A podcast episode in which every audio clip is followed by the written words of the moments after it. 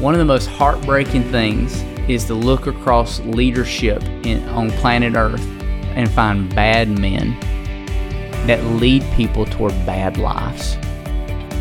Welcome to the OneCry Podcast, a nationwide call for spiritual awakening.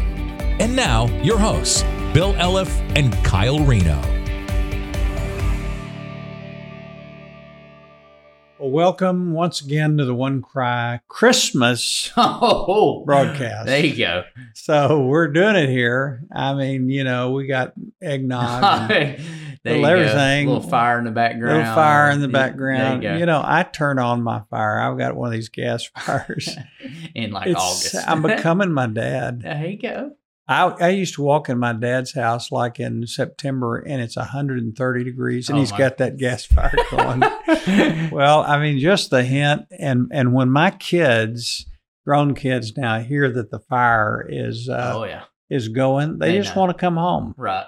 But, you know, one of the wonderful things, and one of the reasons that we like to come home at times, is because uh, there's some semblance of order there Right. and peace there. Yeah. And you know, this sounds crazy. We're looking for the right kind of here, here's the word uh, of government Yeah, instead of chaos. sure.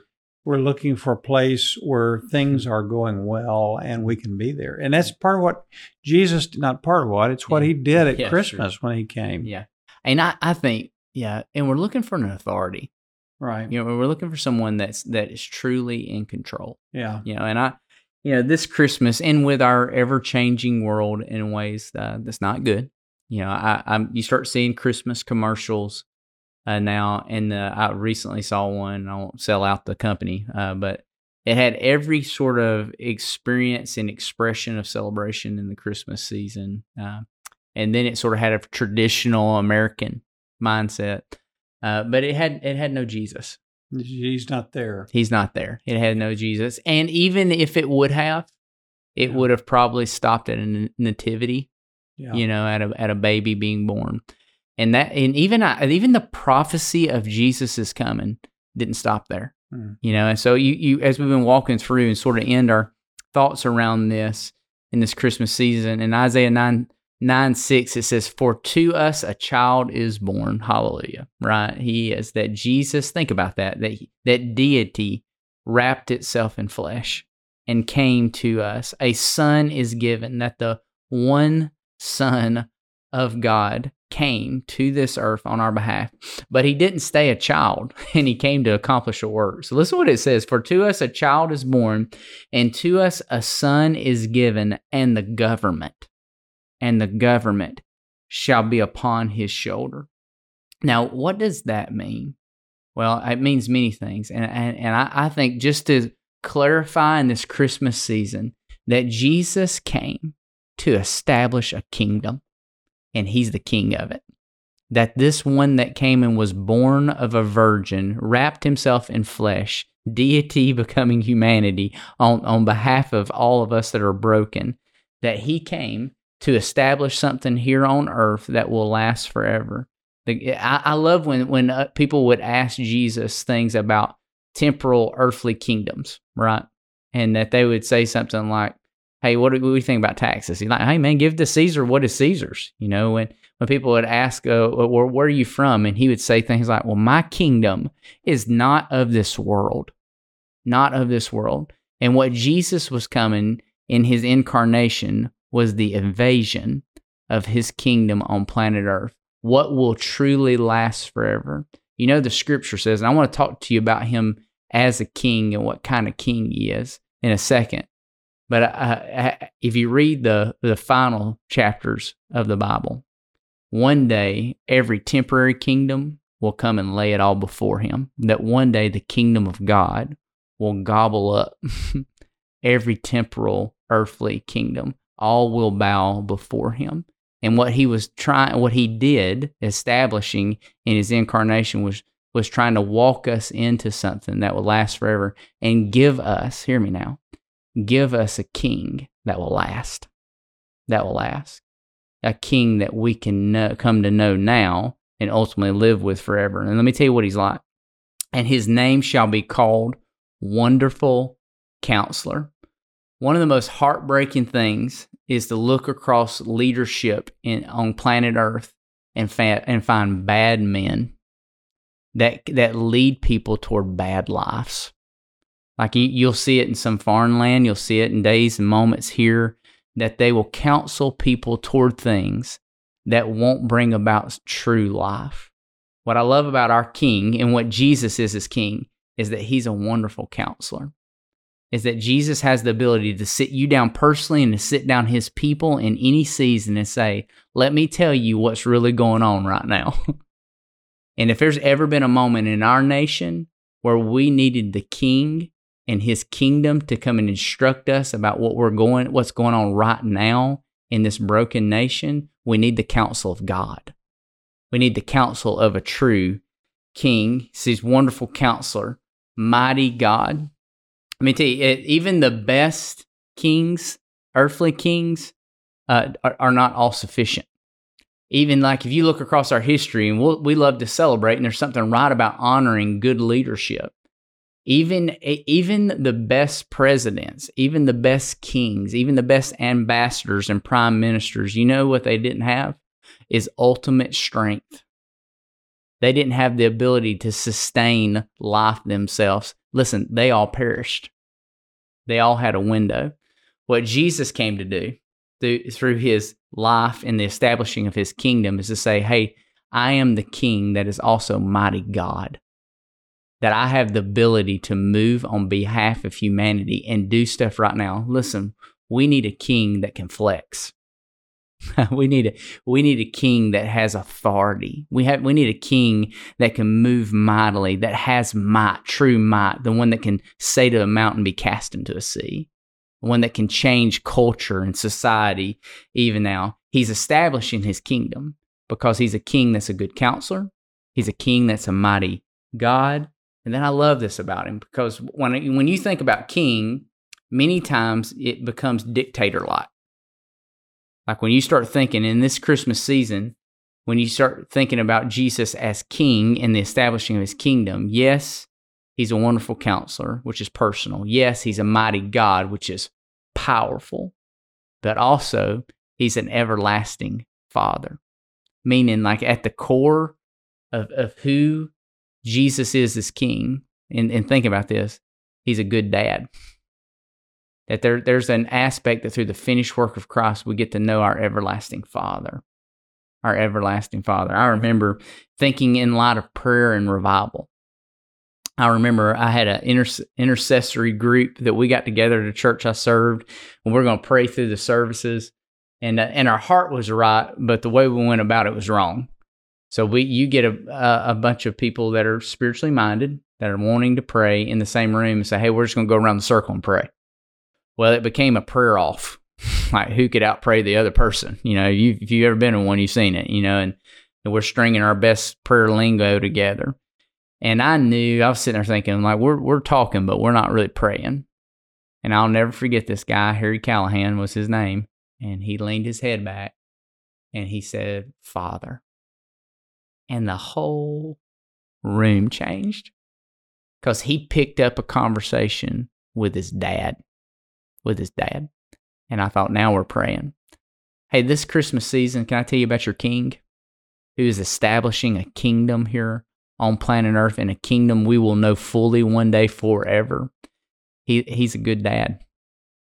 And, and this Christmas, I would venture to say you need the Lord to be a king that counsels you need him to be a king that has all power, but you need you need a king that's also a good father. And I would encourage you to crawl into the presence of Jesus this Christmas season and let him hold you. Let, let, let him be God with you personally. It says he's mighty God, everlasting Father, and he's Prince of Peace. Man, I love this. That when Jesus inaugurates his kingdom on on planet Earth. Um, what what he, what happens through his perfect life, sacrificial death, and powerful resurrection is he brought the ability for mankind to know true shalom, peace with God, peace with God personally, peace. Listen, peace on earth. That we can. That, that's a great song and lyric, but that we can be a part of seeing peace with men. That we, through the through what Christ has accomplished on our behalf, we can now represent that on planet Earth. Everybody longs for peace. Every everybody longs for it. And the truth is, Jesus, through his, through the establishing of His kingdom, has made it happen. So I want you to just slow down for a second. Slow down for a second and think about this prophecy about Jesus, a child that was born, a son that was given, who would come and be this kind of God on our behalf and establish a government that will have no end, that'll have no end, and will one day be fully manifest. Listen, this kingdom is coming. And what we need is, what we need is glimpses of it now. This is revivalistic in its heartbeat to see, like, Lord, we want to know as much of the kingdom of God right now as possible until one day we'll ultimately see it fully manifest. And I bet, Bill, there's listeners here today and others that you know that want to know him as this kind of king. I just think of his government. Yeah. that, you know that we are a political nation, Right. and and you know you come through these political seasons, and Right. it's just horrific. Right. Honestly, it's a battle, and it's a battle because they're opposing views, and Mhm. and uh, but but there is a higher kingdom Amen. and a greater king, Right. and and we don't. We should we should fight for His kingdom Right. to be established. Seek first His kingdom hmm and then everything else will be added to us. Right. But we need it in our lives, as you were saying. Right. And I just can imagine listeners hearing this, Yeah. and uh, today and saying, "Man, I need, I need that. Right. I need not that. I need Him. I need him. I need that King, Yeah. wonderful Counselor, Prince of Peace, Right. Eternal Father, and uh, and He's going to establish uh, justice and righteousness. You know." Hmm. And I love this last little phrase in this in this prophecy. It says, "The zeal of the Lord of hosts Mhm. will accomplish this." Wow. And, and it's not just the Lord, the Lord of hosts. That's Mm. he always uses that term when he's talking Mm. about the armies of heaven. Amen. He said, "The one that's got all authority Right. in heaven and earth is going to make this happen, Right. and everybody is going to bow before this That's King. exactly right.